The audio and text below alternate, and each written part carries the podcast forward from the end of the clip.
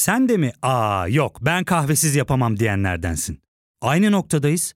İlk ve tek kahve üyelik uygulaması Frink'le tanış. Hem bütçeni koru hem de hiç bitmeyen kahvenin tadını çıkar.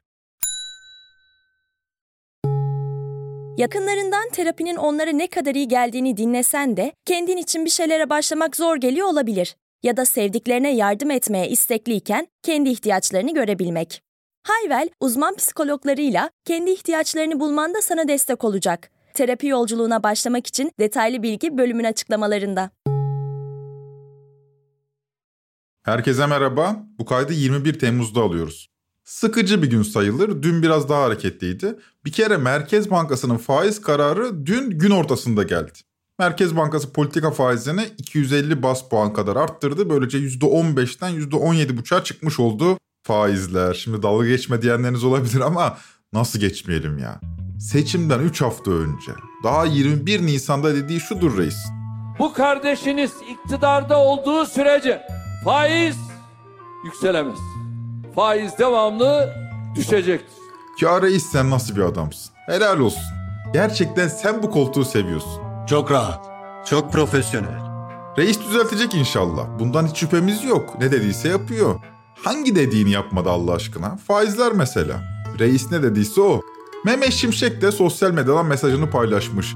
İç talebi dengeleyici tedbirler alırken ihracatı desteklemeye devam edeceğiz diyor. Daha önceki bölümlerde mistifikasyondan bahsetmiştim size. Böyle mistik bir anlatı sunuyor ekonomi bakanı.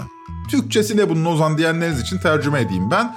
Rasyonel Mehmet'in iç talebi dengelemekten kastettiği sizin alım gücünüzün erimesi gerektiğidir. Adam diyor ki lüzumundan fazla zenginsiniz. Alıyor da alıyorsunuz. Siz aldıkça bu enflasyon durmuyor. Onun için ne yapıyoruz? Faiz arttırıyoruz ki hayvan gibi kredi çekmeyin.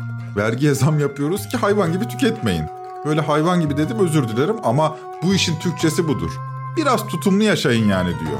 Öpüleceğiz yani canlar. Yakalarsan e böyle diyemeyeceğinize göre iç talebi dengelemekten bahsediyor Şimşek. Bu arada Yeni Şafak gazetesi de faiz arttırım haberini bu son olsun başlığıyla yayınlamış. Yani her şey bildiğiniz gibi. 20 Temmuz'un tren topiği Merkez Bankası. Başka diğer eştekler var mı? Var. Diğer eşteklerde Kıbrıs Barış Harekatı, Ayşe tatile çıksın ve Bülent Ecevit var. Demek ki 20 Temmuz'un tarihte ne anlama geldiği belli. Öğleden sonraki gündem faizdi de sabah saatlerinde en önemli konumuz Kıbrıs Harekatı'nın 49. yıl dönümüydü. Kıbrıs'ta zorbalıkla ve meşruluk dışı yollardan yaratılan kuvvet dengesizliği bu harekatla giderilmiş olacaktır. Ancak o zaman Türkiye hakkın değil kuvvetin dilinden anlayanlarla Kıbrıs sorunu içinde müzakereyi kabul edecektir. Ecevit'in Kıbrıs Fatihi olması Türkiye soluna uzun süre meşruiyet sağladı. Bakmayın Bırakın sosyalizmi, sosyal demokrasiye bile tahammülsüz bir nizam kuruldu 12 Mart 1971 muhtırasından sonra. 74'teki Kıbrıs çıkarması olmasa CHP'yi daha 70'lerde çiğ çiğ yerlerdi. 12 Eylül'e gerek kalmazdı. CHP de çok solcu olduğu için değil yanlış anlaşılmasın. Genel olarak o dönemde sol güçlü olduğu için yerlerdi bu arada. Anti-komünizmi küçümsememenizi dilerim. 70'lerin anti-komünist ittifakı bugünlere ruhunu veren Cumhur İttifakı'nda yaşıyor. Sadece Cumhur İttifakı da değil, bütün siyasetçilerimiz 70'li yıllarda politikleşmiş isimlerdir. İşte Akşener, işte Kılıçdaroğlu. Solu tümüyle bitirdiğinizde elinizde kalan posa bugünkü Türkiye siyasetidir. Tüm kiriyle, pasıyla, iriniyle. Bu haliyle Cumhur İttifakı'na 3. milliyetçi cephe demek haksız değildir. Ecevit Kıbrıs harekatıyla Türkiye solunun meşruiyet iddiasına büyük katkı sundu solculara vatan hainisiniz, bayraksız, dinsiz, kitapsızlarsınız diyenlere karşı biz milliyetçiliği sokak duvarlarına değil Kıbrıs'ın dağlarına yazmışız diyebilme imkanı sağladı. Biz devirenlerden, sürkeçlerden, milliyetçilikten almayız.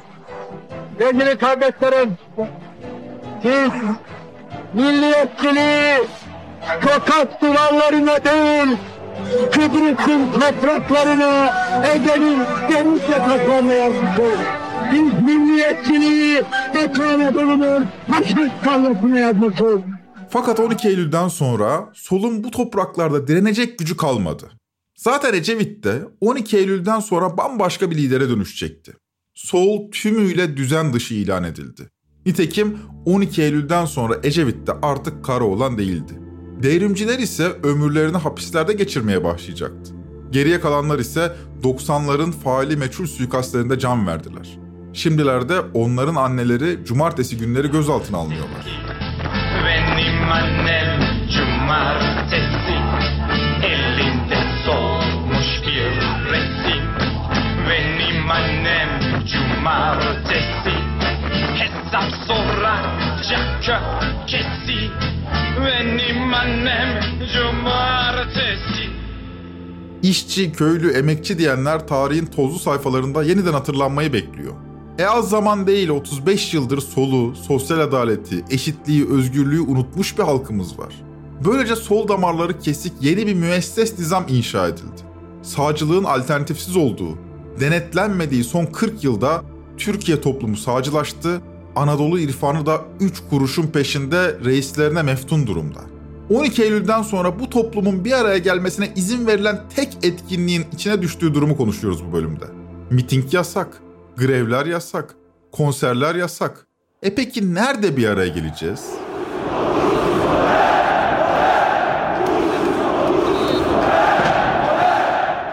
Evet, stadyumlarda ya da maç yayınlarında yan yana geliyoruz artık. Daha doğrusu sadece bunlara izin veriliyor. Var mı bir miting, bir basın aşaması? Burada deşarj oluyor, burada kirleniyoruz. Tüm irinimizi, pisliğimizi burada üretiyor, burada tüketiyoruz. Kavga edeceksek de, barışacaksak da burada yapıyoruz. Ve tehlikesiz bir alan burası nizam için. Dolayısıyla burada yaptıklarımız nizamı tehdit etmediği için izin veriliyor bunlara. Bugünün konusu da bu olacak. Tribün kültürü yarım asrı geçen bir futbol kulübü önümüzdeki sezonda maçlara çıkabilecek mi belli değil. 2009-2010 sezonunun şampiyonu Bursaspor borçları nedeniyle lisans alamadı. Bana kalırsa üzerine konuşmaya değer bir konu bu. Amatör sporlarda başarılıyken futbolda neden çuvallıyoruz? Fazla uzatmayalım. Ben Ozan Gündoğdu. Hazırsanız başlayalım.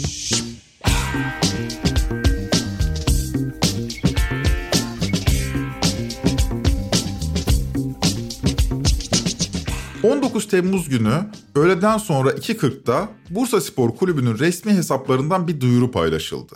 Duyuruda eski başkanlardan Ali Ay'a ateş püskürülüyor ve duyuru şu sözlerle bitiriliyordu. Ayrıca kulübümüz yapılan bu yanlış hamleler dolayısıyla lisans alamamaktadır. Ne anlama gelmekteydi bu durum? Lisans alamayan bir futbol kulübünün başına ne geliyordu? Neden lisans alınamıyordu ya da ne lisansıydı bu? Sadece tek bir cümle. Kulübümüz lisans alamamaktadır. Tabii açıklama futbol basınının gündemine bomba gibi düştü. Bursa Spor'un uzun süredir mali sorunlar yaşadığı biliniyordu da böylesi köklü bir kulübün maçlara çıkmama olasılığı büyük haberdi. Medyaskop Spor Servisi duyuruyu Bursa Spor'un hazin sonu başlığıyla paylaştı. Gazete Duvar, Bursa Spor lisans alamadı, bu sezon hiçbir ligde oynayamayacak başlığını atmış. Anka Haber Ajansı da benzer başlığı kullanmış. Öğlen saatlerine doğru ortalık karışınca Bursa Spor Başkanı Ali Günay NTV'ye bağlanarak meseleye açıklık getirdi. Bizim lisans alamamamızın sebebi transfer yasağından kaynaklanan bir durum. Şu anda biz A takımda ya da altyapıda futbolcularımıza yeni lisanslandırma yapamıyoruz. Mevcut olan lisanslı futbolcularla lige katılabiliyoruz ama yeni lisans çıkaramıyoruz.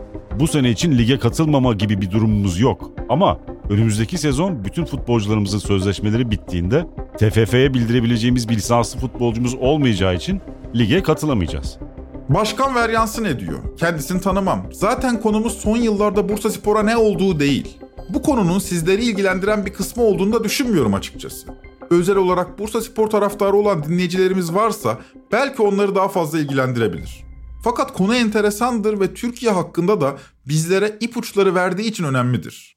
Nasıl yani dediğinizi duyar gibiyim. Gelin sizlerle küçük bir yolculuğa çıkalım. Tarih 16 Mayıs 2010. O gün nefes kesen bir futbol gecesi yaşanacak. Sabah saatlerinde herkesin gündeminde akşamki maçlar var. Fenerbahçe Trabzonspor'la oynuyor. Bu zaten tek başına bir gündem. Bursa Spor ise Beşiktaş'la oynuyor. Şimdi bu iki maçın aynı zamanda denk geldiği tarih de önemli.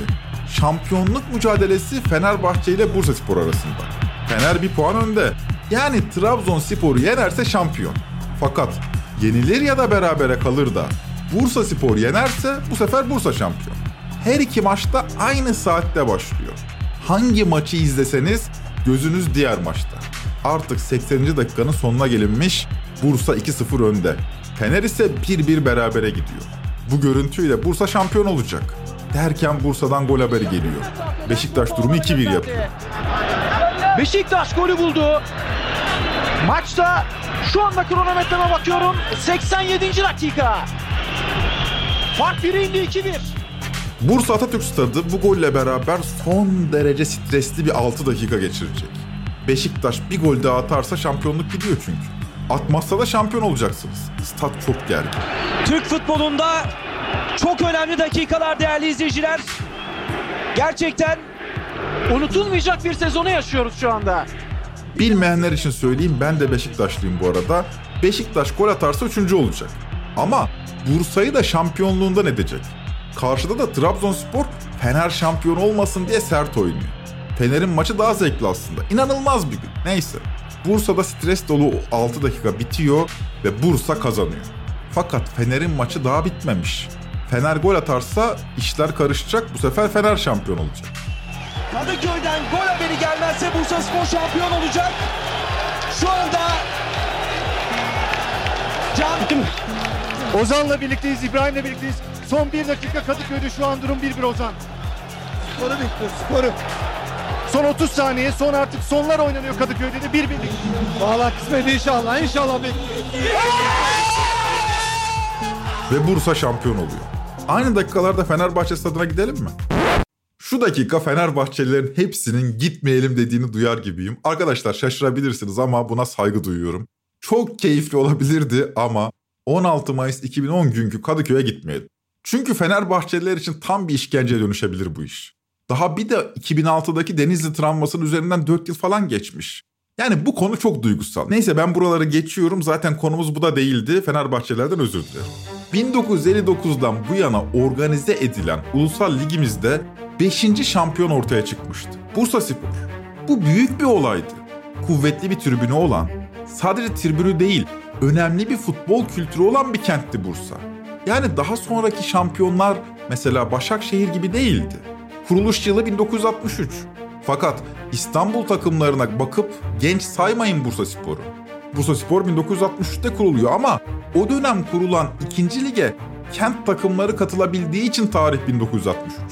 Yoksa daha öncesinde Acar İdman Yurdu, Akın Spor, Çelik Spor Gençlik, İstiklal Gençlik, Pınar Spor gibi takımlar var ve İstanbul takımlarıyla da maçlar yapıyorlar bu takımlar. Bu takımların hemen hepsi 1920'lerde kurulan takımlar. Yani bugün en azından 100 yıllık bir futbol kentidir Bursa. Ulusal Ligimiz 1959'da kurulduktan sonra o dönemin federasyon başkanı Orhan Şeref Apağ'ın isteğiyle bir de ikinci ulusal lig kuruluyor. Tarih 1963. Bu ulusal lige katılan kulüpler kentlerini temsil edecekler. Karar bu yönde. Yani Pınar Spor adıyla çıkmayacaksınız. Bursa Spor olarak çıkacaksınız. Ayrıca kent ismi de edineceksiniz yani. Böylece Bursa eşrafı kentin ileri gelenleri Bursa'nın takımlarını birleştiriyor ve Bursa Spor kuruluyor. Bu takımın stadyumu da 1950'de inşa edilen Bursa Atatürk Stadı oluyor.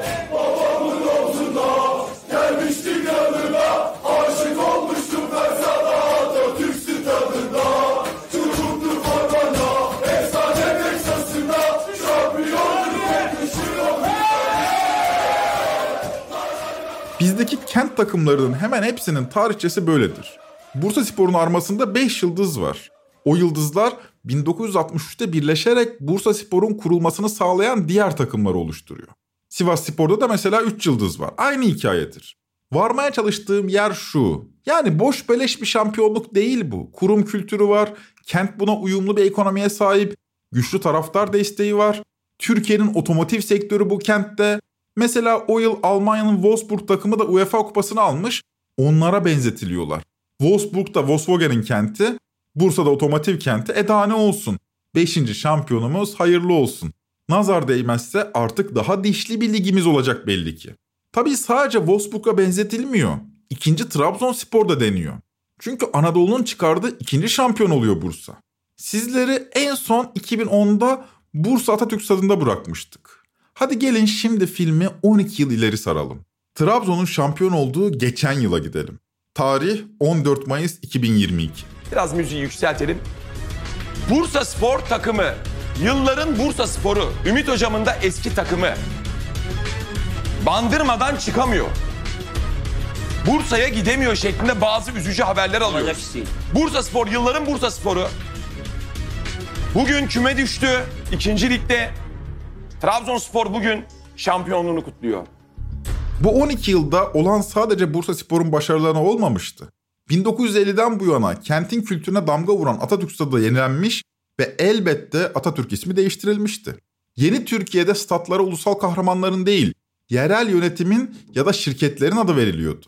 Stadın adı önce Bursa Büyükşehir Belediye Stadı olarak değiştirildi.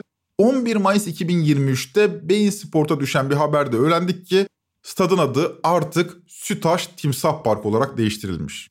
Bu 12 yılda değişen sadece Bursa Spor Stadı'nın adı değildi. Süper Lig şampiyonu bir kulüp önce 1.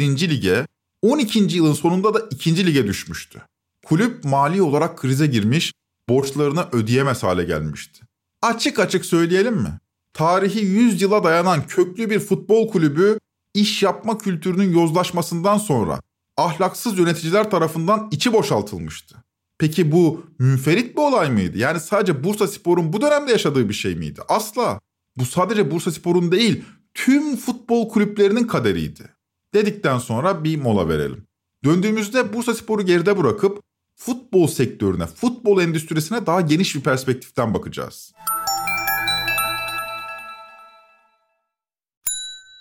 Ya fark ettin mi? Biz en çok kahveye para harcıyoruz. Yok abi, bundan sonra günde bir. Aa, sen Frink kullanmıyor musun? Nasıl yani? Yani kahvenden kısmına gerek yok. Frink'e üye olursan aylık sadece 1200 TL'ye istediğin çeşit kahveyi istediğin kadar içebilirsin. Günlük 40 TL'ye sınırsız kahve mi yani? Çok iyiymiş. Aynen. Hatta şu anda 200 TL'lik bir indirim kodu da var. E hadi hemen indirip üye ol da bu fırsatı kaçırma. Terapiye başlamak, içinden çıkamadığın döngüleri kırmak, bazı yanlış bulduğun kararlarını değiştirmek ve kendinle beraber daha huzurlu bir yaşam inşa etmek için atabileceğin en değerli adımlardan biri. Hayvel ile yoğun yaşam tempona uyum sağlayarak online terapi seanslarını takvimine göre ayarlayabilirsin. Bini aşkın uzmandan sana en uygun terapisti seçebilir, PodB10 koduyla indirimden yararlanabilirsin. Detaylı bilgi açıklamalardaki bağlantıda. Türkiye'de futbol bir spor organizasyonu olmaktan çıkarak tüm dünyadaki gibi finansallaştı. Bunu yadırgamak tartışmalı bir tavırdır. Yadırgayabilirsiniz. Ama dünya futbolunda da aynı gelişmeler yaşanıyordu. Yani aslında Türk futbolunda yaşanan finansallaşma ve endüstrileşme dünya futboluna uyum sağlamanın bir gereği olarak ifade ediliyordu. Fakat Türkiye'nin kural tanımaz, iş yapma kültürünü kaybetmiş, politikleşmiş sermaye çevrelerinde futbol vizyonu bulunmuyordu. Vizyonu geçtim. Vizyon olmasa da olur ona razıyız. Türkiye'nin esnaf irisi kent eşrafı neydi ki yönettiği kulüpler ne olsundu? Artık her kulüp paralı başkan istiyordu. Türk futbolunun patron olmayan son başkanı Süleyman Seba Öleli de 9 yıl geçmişti artık. Futbol kulübü yöneticiliği kentlerin paralı esnaf irisi asalak çevrelerine düşmüştü. Bu çevreler politikayla temaslanarak ihale koparmanın, transferlerden para tırtıklamanın, bu esnada oraya buraya gidip ağırlanmanın, itibar görmenin peşindeki düşük karakterli tiplerdi. Bursa Spor şampiyon olduktan sonra sadece 3 ay sonraya dönelim. 14 Ağustos 2010 Adana Demirspor Başkanı Bekir Çınar'a kulak verelim. Yılıp yılmayacağımıza şu iki gün içerisinde karar vereceğiz. Bize bir ışık tutmanızı istedik. Ama Adana Demirspor'umuzu sanki karanlığa gömdünüz gibi geliyor bana. Yine de destek olan herkese teşekkür ediyorum. Ve belki son kez. Herkese teşekkür ediyorum. Tıpkı bugün Bursa Spor'un düştüğü durum gibi Adana Demirspor da o gün borç batağına girmiş, kent eşrafından para toplanmış ama yetmemişti. Ömrünü Adana Demirspor'a adayan Başkan Bekir Çınar, kulübün tüm borçlarını üzerine aldı ve takımı kurtardı. Fakat kendine batırdı. Ve biraz önce dinlediğiniz konuşmadan iki gün sonra 16 Ağustos 2010'da intihar ederek hayatına son verdi. Adana Demirspor yaşasın diye kendi canına kıydı. İşte futbol. Simon Cooper'in dediği gibi asla sadece futbol değildi. Futbol toplumumuzun birlikte üzülüp birlikte sevinebildiği tek aktiviteydi.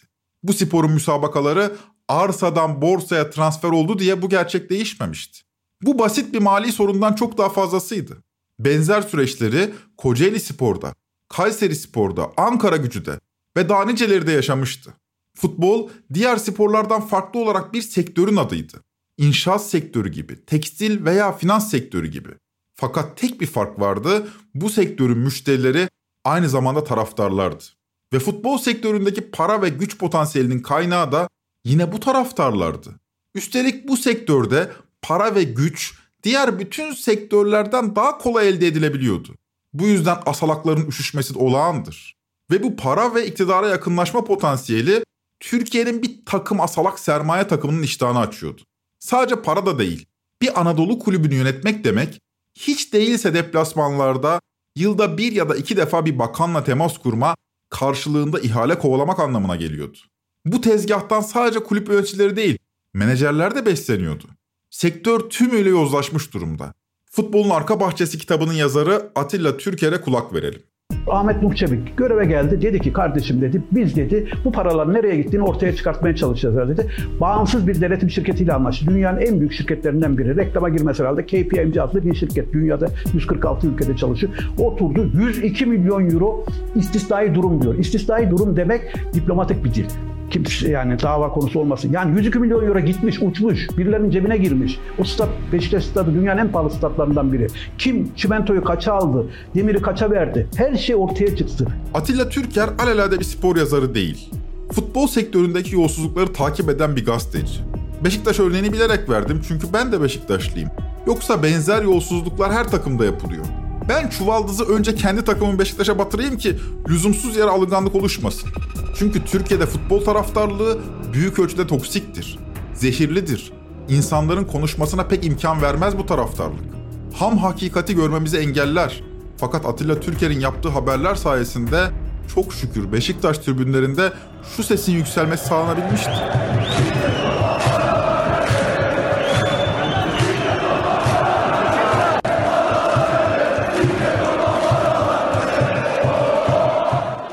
Fakat özellikle futboldaki yolsuzlukları yazmak diğer tüm yolsuzluk haberlerinden çok daha zordur.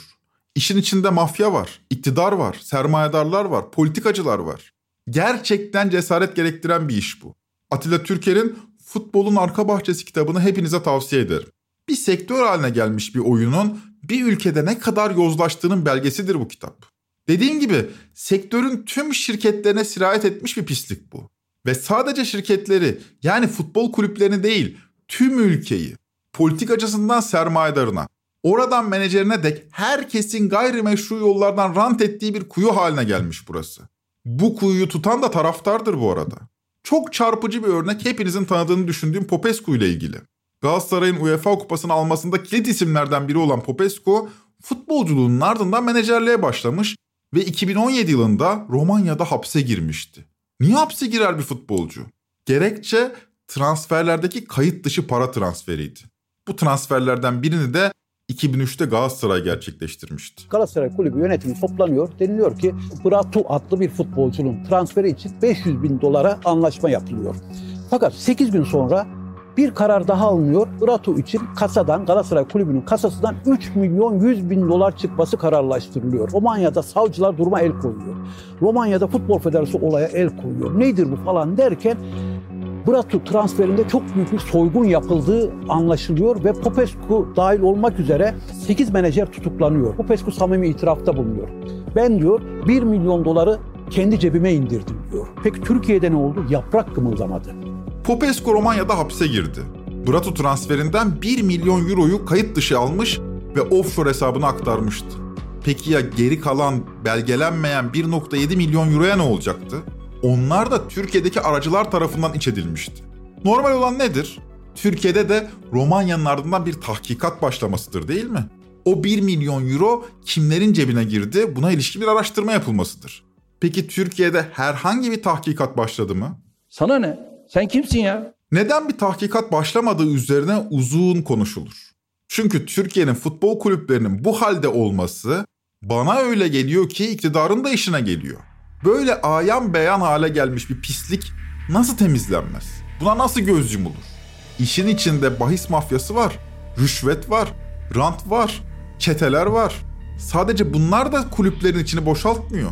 Üzerine bir de sözleşmeler döviz cinsinden ama gelirler TL cinsinden.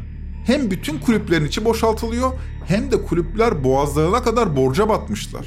Peki kime borçlular? Türkiye'deki bankalara.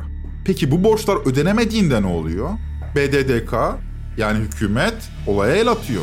BDDK kararıyla borçlar yapılandırılıyor. Başka bir ifadeyle içi göz göre göre boşaltılan, herkesin gözü önünde boşaltılan kulüpler BDDK'nın iki dudağı arasına sıkıştırılmış durumda. BDDK'da iktidar belirliyor. Bu haliyle tüm kulüpler aynı zamanda siyasi vesayet altında. Bu nedenle çok nadiren de olsa tribünden şöyle sesler duyulduğunda kulüplerde inanılmaz bir panik başlıyor.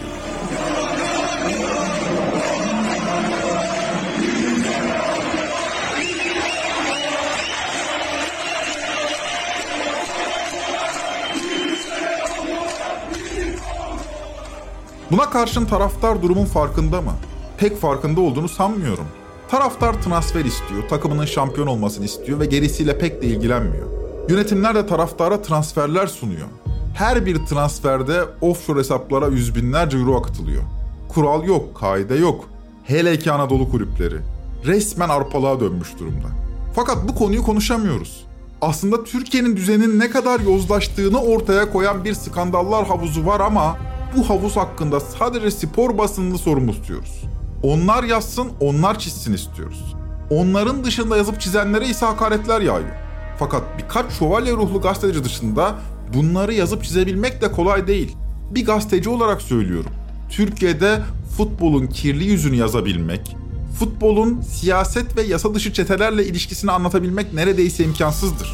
Başınız çok açık biçimde belaya girer. Açık açık tehdit edilirsiniz.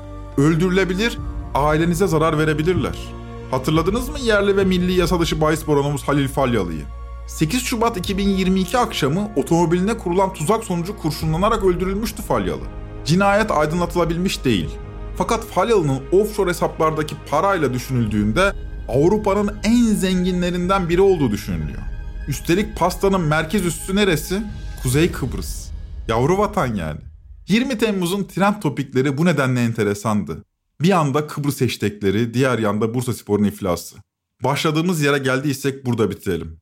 Şimdi nizamın sol yanı çürük. Emekten, eşitlikten ve özgürlükten bahseden yok. Toplumsal gelişme için uğraşan bir politik akım da yok. Herkes mevcudu kabullenmiş. Böyle gelmiş böyle gider demekte ve böylece sağcılaşmakta. Kıbrıs bir offshore ve kumar adası haline gelmiş durumda. Türkiye ise derin bir umutsuzluk içinde değişimin mümkün olup olmadığını tartışıp duruyor. Tribünler ise bu halkın deşarj olabildiği tek mekan olarak varlığını koruyor. Bu mekanlarda dönüyor siyaset, ticaret ve bu mekanlarda yeniden üretiyor kendisini Türkiye'nin ideolojileri.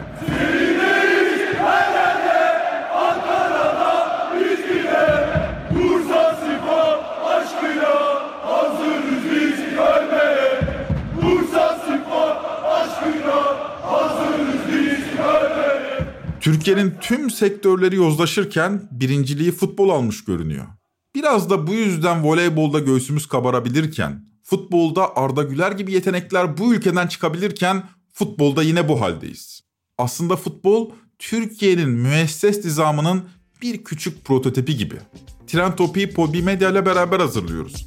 Bir sonraki bölüme dek futbol işte deyip geçmemenizi dilerim. Hoşçakalın.